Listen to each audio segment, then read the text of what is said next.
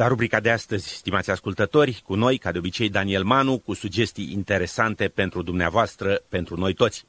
Bună ziua, Daniel! Bună ziua, Carol, și bună ziua, dragi ascultători! Îți propun să începem cu un test foarte interesant realizat la Duke University.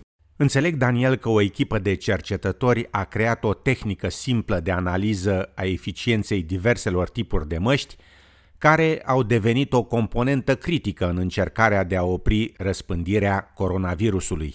Tehnica folosește un fascicul laser aflat într-o cutie și un telefon mobil pentru a evalua eficiența măștilor prin studierea transmiterii picăturilor respiratorii în timpul vorbirii obișnuite. Raza laser este extinsă vertical pentru a forma un câmp subțire de lumină pe care îl transmitem prin găurile laterale ale cutiei. În partea din fața a cutiei este o gaură cu un difuzor prin care se poate vorbi.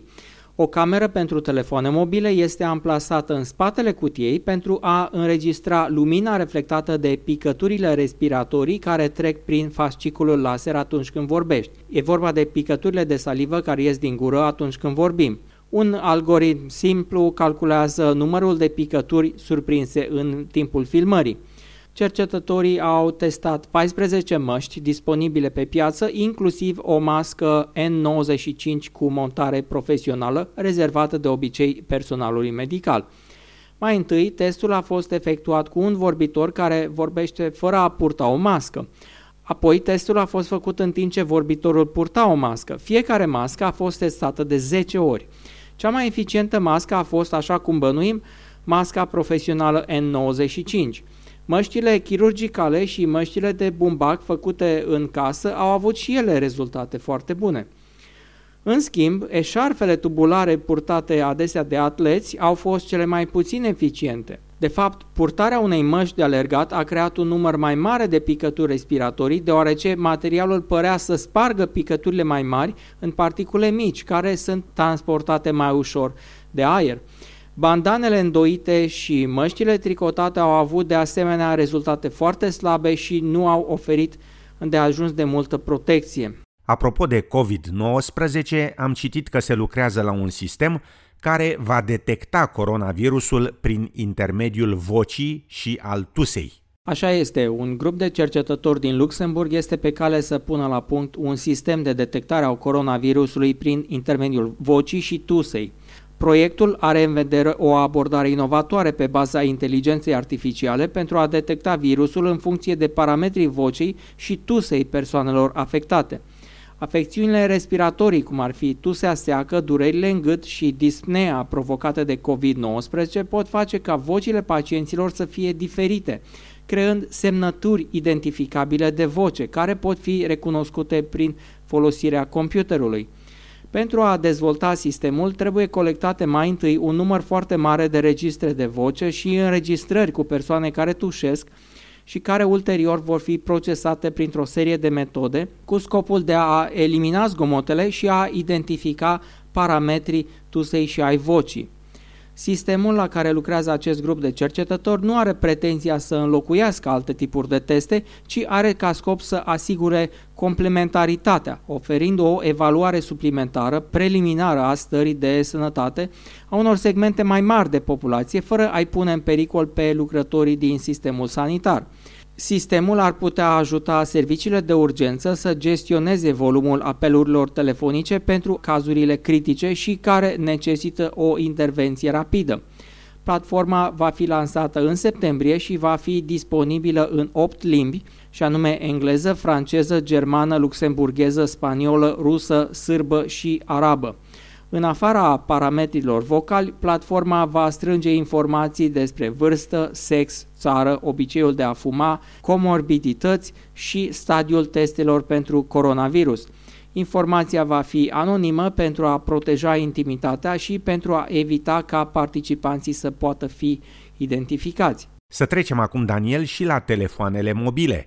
Înțeleg că sunt vești îngrijorătoare pentru utilizatorii de Android. Da, cel puțin un miliard de dispozitive Android sunt vulnerabile în fața hackerilor, care l-ar putea transforma în unelte de spionaj prin exploatarea a cel puțin 400 de probleme pe care le are chipul Snapdragon de la Qualcomm. Vulnerabilitățile pot fi exploatate în momentul în care utilizatorul descarcă un video sau orice alt conținut care este randat de chip.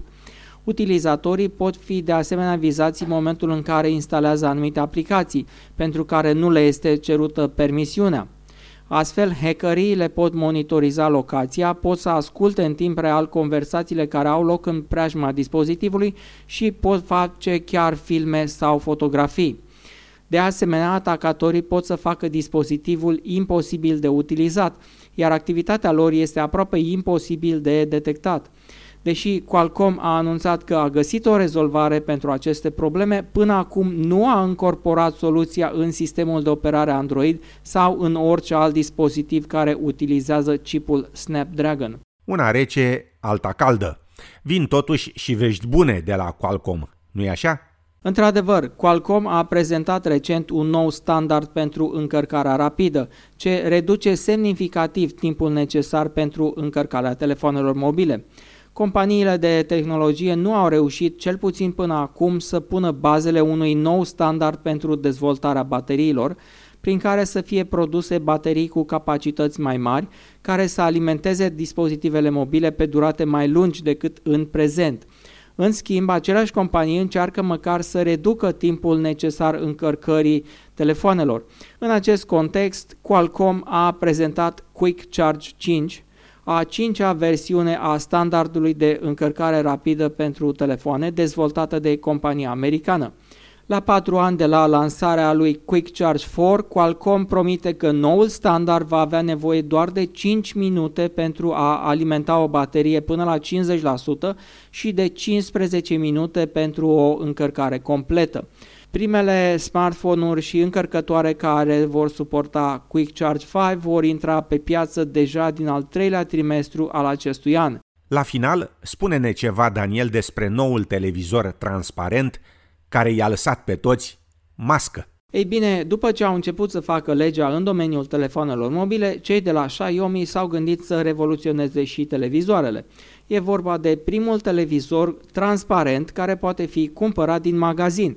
Se lucrează de mult timp la un panou transparent și s-au făcut progrese importante în ultimii ani în acest domeniu, dar nu te-ai fi așteptat ca tehnologia să fi progresat atât de mult încât să o vezi integrată într-un televizor cu diagonala de 55 de inch.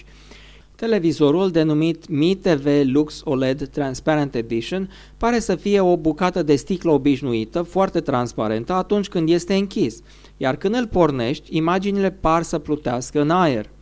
Prețul de achiziție va fi de 7200 de dolari americani și va fi disponibil începând de la sfârșitul lunii august doar în China. Cam atât pentru azi, sunt Daniel Manu și vă aștept și data viitoare la întâlnirea cu rubrica